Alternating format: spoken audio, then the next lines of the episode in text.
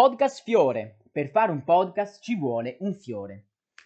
Ecco quindi che riprendiamo a parlare insieme e a raccontare tutto ciò che si trova dietro le quinte delle mie attività di divulgazione. Se ti ricordi, ci eravamo lasciati poco prima dello stacco quest'estate parlando delle attività che mi erano state assegnate durante mia, il mio tirocinio presso il quotidiano digitale Ferrara Italia. E adesso però iniziamo a mettere le mani in pasta. Dobbiamo infatti, settimana dopo settimana, raccontare che cosa si cela dietro tutti i miei articoli di divulgazione che avevano come oggetto i beni culturali ferraresi.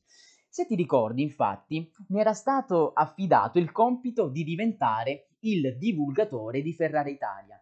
Dovevo cioè eh, mettermi eh, alla ricerca di tutte quelle notizie che avessero a che fare con la cultura di Ferrara, le storie più interessanti, le notizie che meno si conoscevano, andare a visitare direttamente i luoghi, raccontare avvenimenti, raccontare anche eventi culturali che proprio in quel periodo si stavano svolgendo nella città estense. Non volevo deludere colui che mi aveva affidato questo compito, cioè Sergio Gessi, il direttore, l'ex direttore di questo quotidiano, e quindi avevo intenzione di iniziare subito in pompa magna questa nuova avventura.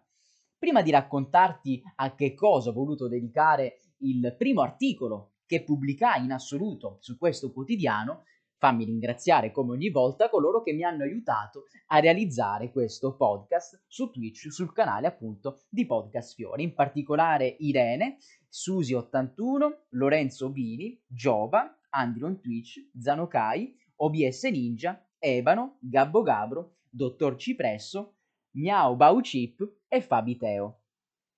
Il primo articolo non poteva riguardare subito, secondo me, un bene in particolare della città di Ferrara.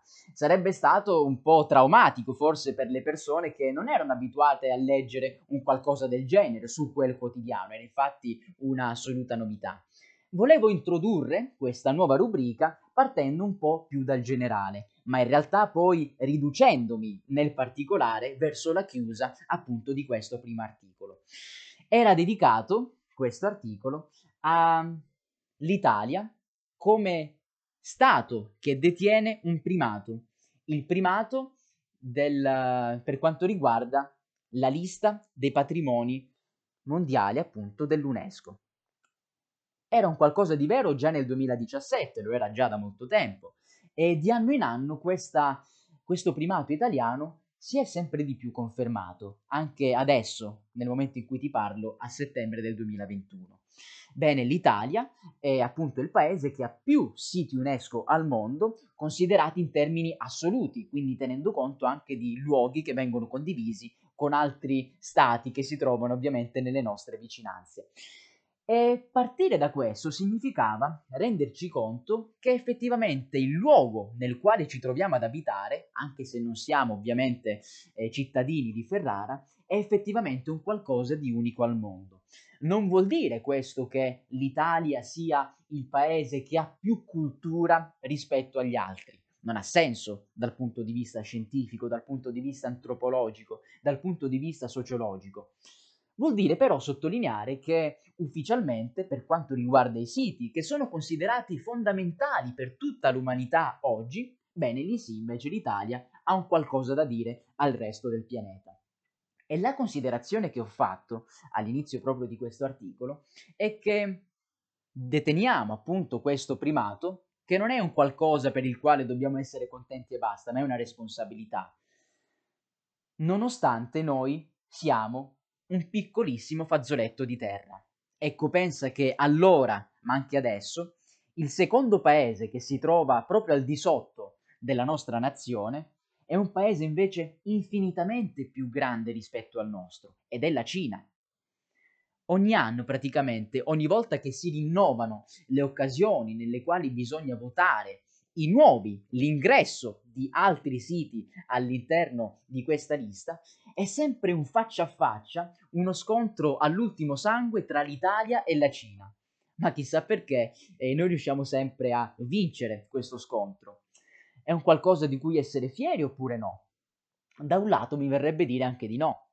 perché eh, certamente vuol dire che abbiamo tante cose da raccontare a chi magari non vive in questo suolo meraviglioso, ma vuol dire anche che comunque non siamo, e lo dimostriamo sempre, in grado nel sistema all'interno del quale ci troviamo in Italia di proteggere tutti questi siti e neanche di conservarli e comunicarli al meglio per le persone che vengono a visitarli o addirittura che ci abitano nelle vicinanze.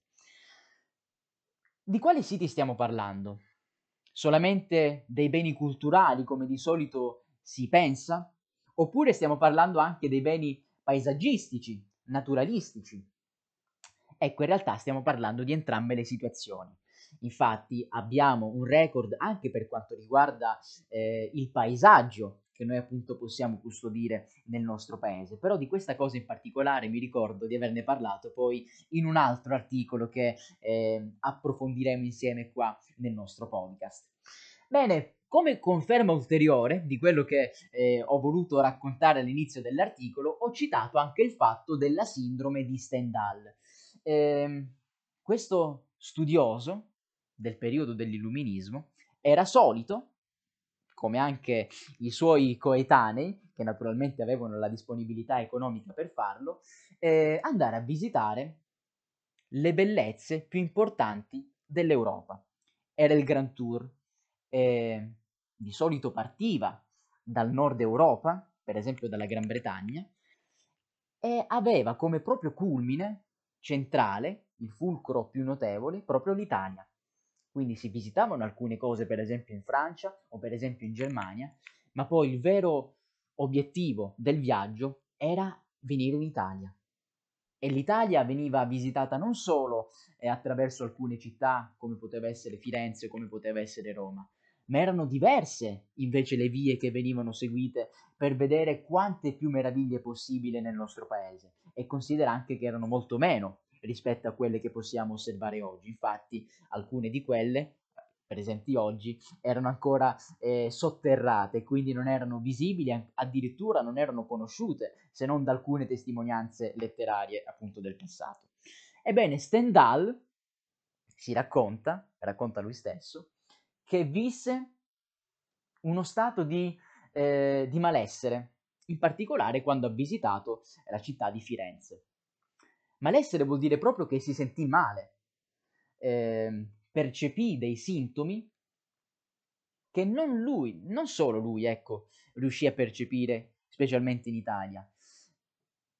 Qualche medico, infatti, anni fa si è reso conto che in effetti diverse persone, specialmente provenienti da eh, luoghi abbastanza lontani rispetto all'Italia, in alcune occasioni particolari quando visitano per esempio delle città d'arte, iniziano a sentirsi male e provano sintomi molto simili a quelli appunto che ci aveva descritto Stendhal.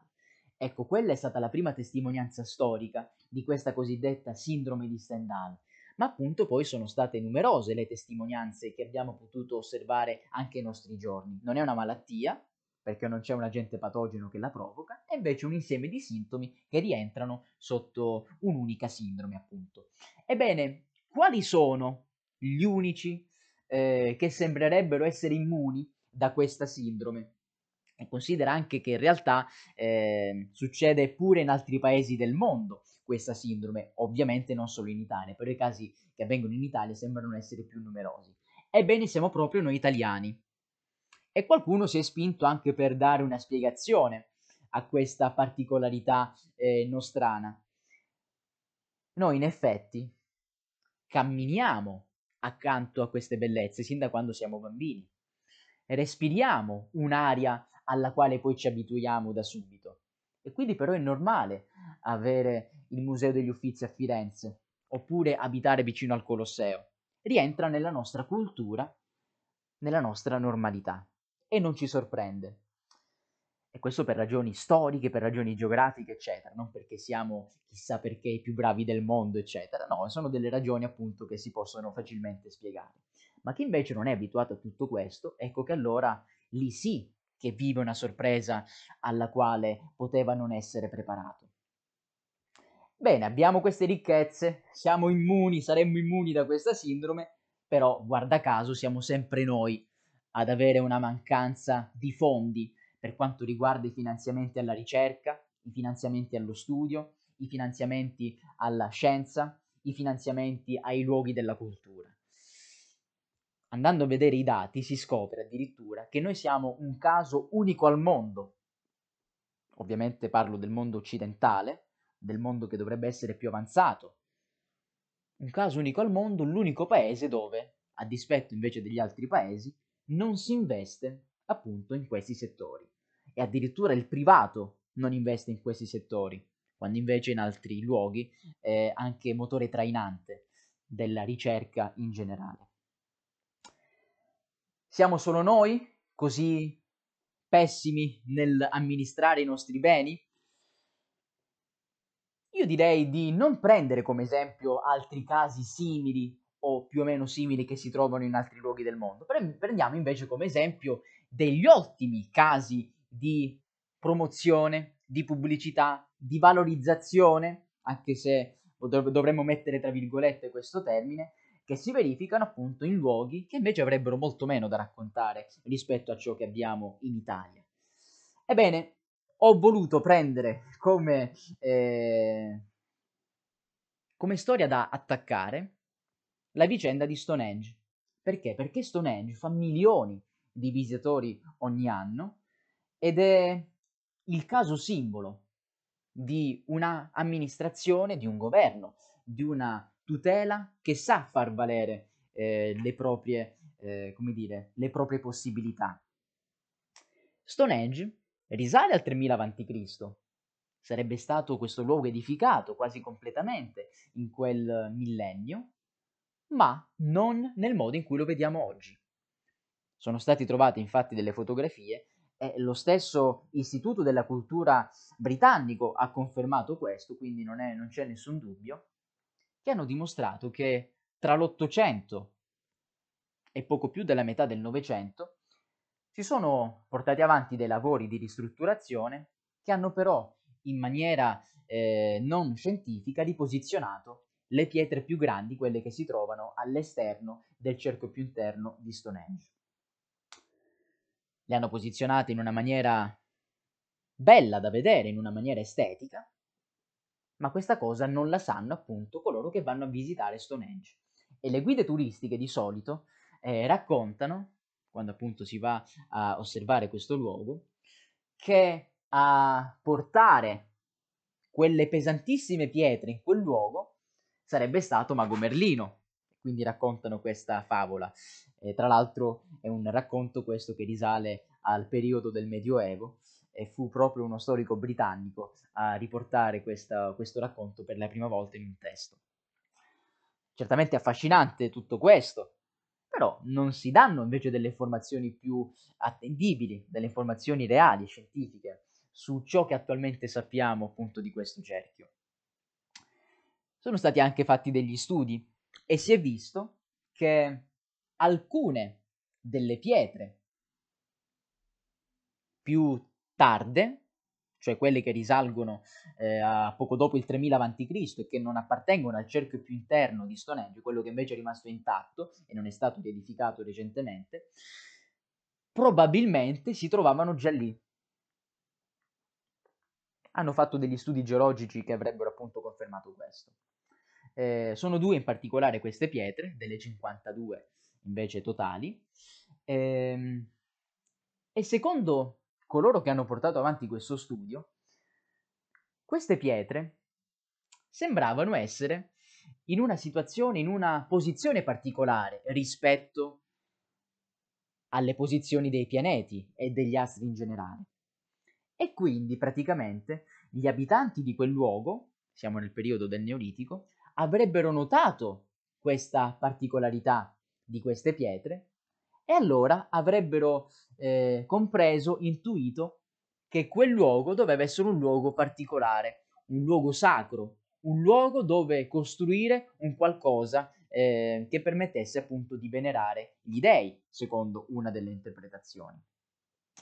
Bene, questo ovviamente è un'idea, non la possiamo confermare, però possiamo essere certi invece che tutti quegli studi che si sono spinti a voler dimostrare delle possibili connessioni tra eh, cerchi, i cerchi appunto più esterni e i nostri astri, il cielo, lasciano il tempo che trovano, visto che appunto eh, quelle pietre non si trovavano in quella posizione.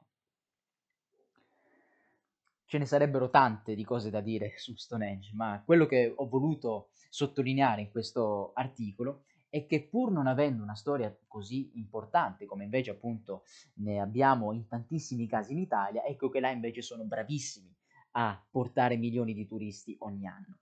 Considerate anche che non è il Cromlech, il sito megalitico più antico del mondo, anche se spesso si dice la Stonehenge italiana, la Stonehenge francese, la Stonehenge americana, quindi si assurge, si assume questo luogo quale modello per altri, si, altri luoghi simili che vengono trovati più, ehm, più di recente.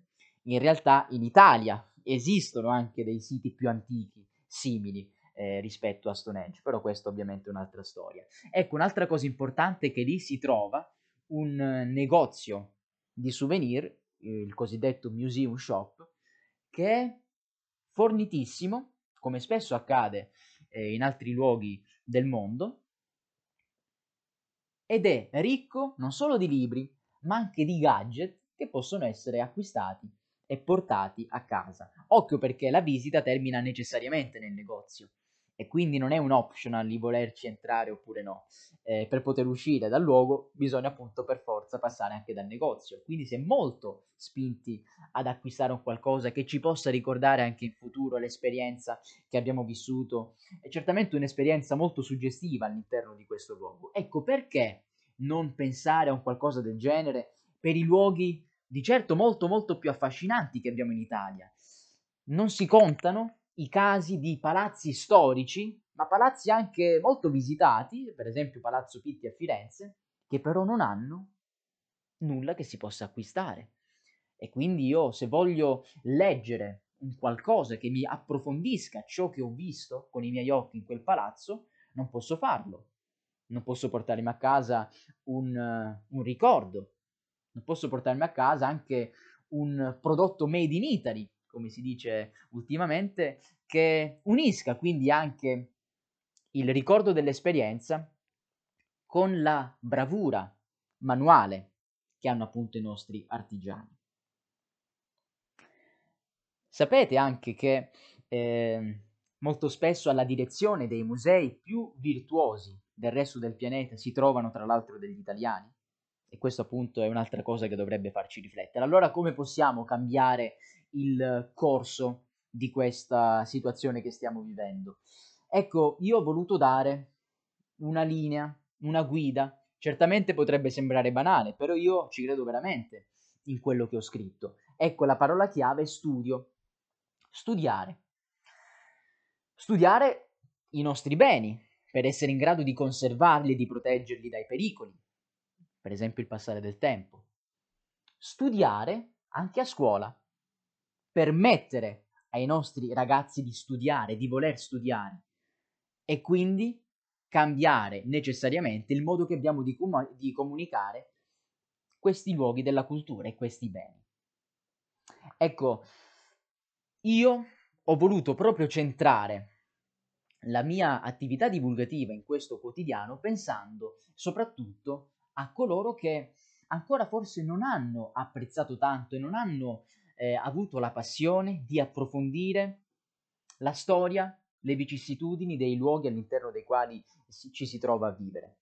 Ecco, Ferrara doveva essere per me un esempio. Sono andato ad abitare a Ferrara, benissimo, eh, la voglio raccontare e la voglio raccontare anche per conoscerla meglio io stesso.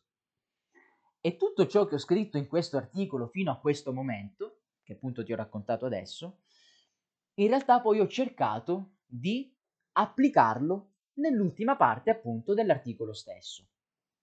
Ho parlato di studiare, ho parlato di rendere avvincenti i racconti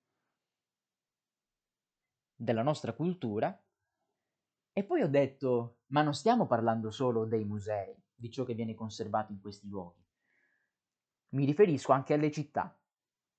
Ed ecco quindi che ho trovato il punto di collegamento con quello che volevo fare su Ferrari Italia, raccontare la città di Ferrara.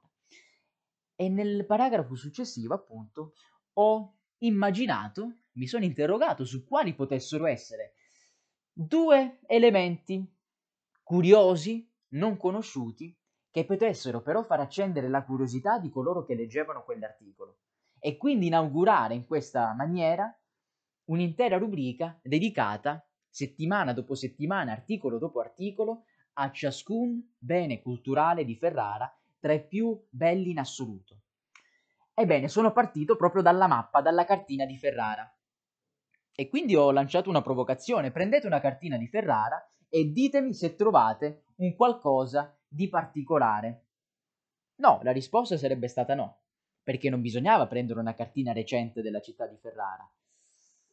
Molto meglio sarebbe stato prenderne una del Rinascimento e in quella maniera quindi sarebbe stato molto evidente che al tempo venne costruita questa città tenendo conto della geometria delle mura e alla fine si realizzò un pentagono. Chi fu a volere questa rivoluzione nella città fondata sin dal Medioevo? Fu proprio un regnante rinascimentale, Ercole I d'Este, anzi praticamente divenne moderna questa città proprio grazie a Ercole. E che cosa fece Ercole I d'Este? Mentre prima Ferrara arrivava fino al castello, che era al nord della città, quindi la città si sviluppava a sud del castello, lui la ingrandì del doppio praticamente. E quindi oltre il castello, ecco che sorse quasi una nuova città. Il castello divenne allora il centro della nuova città rinascimentale di Ferrara e nuo- il nuovo impianto ecco che prese la forma di un pentagono. Fu un caso oppure fu una scelta voluta in maniera propria e in maniera precisa da Ercole d'Este? Fu naturalmente una scelta. Ricordiamoci infatti che il Rinascimento eh, non era eh, molto vicino al nostro modo di eh, guardare come procede il mondo. Noi oggi siamo molto spinti a ritenere che sia vero solamente ciò che vediamo con i nostri occhi, che non possa esistere nulla oltre eh, il confine di ciò che appunto possiamo osservare, possiamo comprendere secondo la nostra scienza attuale. Invece all'epoca eh, la simbologia era molto importante e si riteneva che fosse un qualcosa di reale, altrimenti non sarebbero state spese tutte quelle forze per modificare addirittura una città. Eh, quindi oltre al desiderio di renderla più imponente, più moderna, di renderla anche più forte con delle fortificazioni imponenti, c'era il desiderio appunto di rendere la sicurezza il punto centrale di questa città. Il Pentagono proprio questo simboleggiava e tra l'altro simboleggia anche oggi la sicurezza. Sicurezza dai nemici, certamente, ma in realtà lo stesso Ercole d'Este fece costruire un palazzo nuovo, proprio nella nuova metà della città di Ferrara. Questo palazzo venne chiamato Palazzo dei Diamanti, proprio perché contiene moltissimi eh, diamanti di pietra sulla facciata, sulle facciate di questo palazzo. Questo palazzo però in realtà, oltre a ospitare sedute di magia, di astronomia, di astrologia, incontri tra le persone più importanti di cultura dell'epoca, aveva un obiettivo molto più importante, tra l'altro un obiettivo assolutamente pratico. Doveva proteggere la città di Ferrara. Ferrara infatti era stata, era vittima di alcuni terremoti. E per evitare che queste energie della Terra potessero ripresentarsi in futuro e distruggere magari la magnificenza che era stata eretta eh, proprio in quel periodo, si decise di costruire appunto questo palazzo, ma all'interno del palazzo, secondo il racconto che ci è stato tramandato, venne nascosto un diamante vero e proprio, un diamante, cioè della corona di Ercole I d'Este, diamante anch'esso simbolo della sicurezza. Devi sapere anche che qualche pazzo eh, ogni tanto si diverte addirittura a rompere questi diamanti di pietra della facciata del Palazzo dei Diamanti. Eh, se tu vai a Ferrara noterai che diversi, specialmente quelli ad altezza uomo, eh, sono proprio rotti, completamente rotti. dove si ferma quindi la storia e dove comincia la leggenda. Ecco, con questo semplice esempio ho voluto proprio testimoniare, a mio modo di vedere, alle persone che hanno letto questo articolo, che è possibile fare quello che ho scritto poco prima. Ecco, due notizie ho trovato, le ho rese secondo me abbastanza interessanti, curiose, sorprendenti, perché di solito non vengono raccontate, e quindi è l'esempio pratico e la dimostrazione che tutto ciò può essere fatto, anzi secondo me deve essere fatto per permettere ai nostri ragazzi di non considerare come brutto, noioso, triste eh, il mondo della cultura, perché se così facciamo arriveremo a un punto, tra qualche tempo, tra qualche anno, in cui non avremo più cura dei nostri beni, non saremo più in grado di portare avanti la ricerca scientifica, non saremo in grado di vivere bene e di vivere in sicurezza. Ecco, sono dei risvolti pratici, eh, quelli relativi a non avere attenzione su questi temi. La prossima settimana inizieremo allora a parlare di un bene culturale in particolare di Ferrara e ne scopriremo le storie più avvincenti e più curiose che di solito appunto non si raccontano e ti racconterò come sempre il dietro le quinte di quell'articolo. Podcast Fiore, per fare un podcast ci vuole un fiore.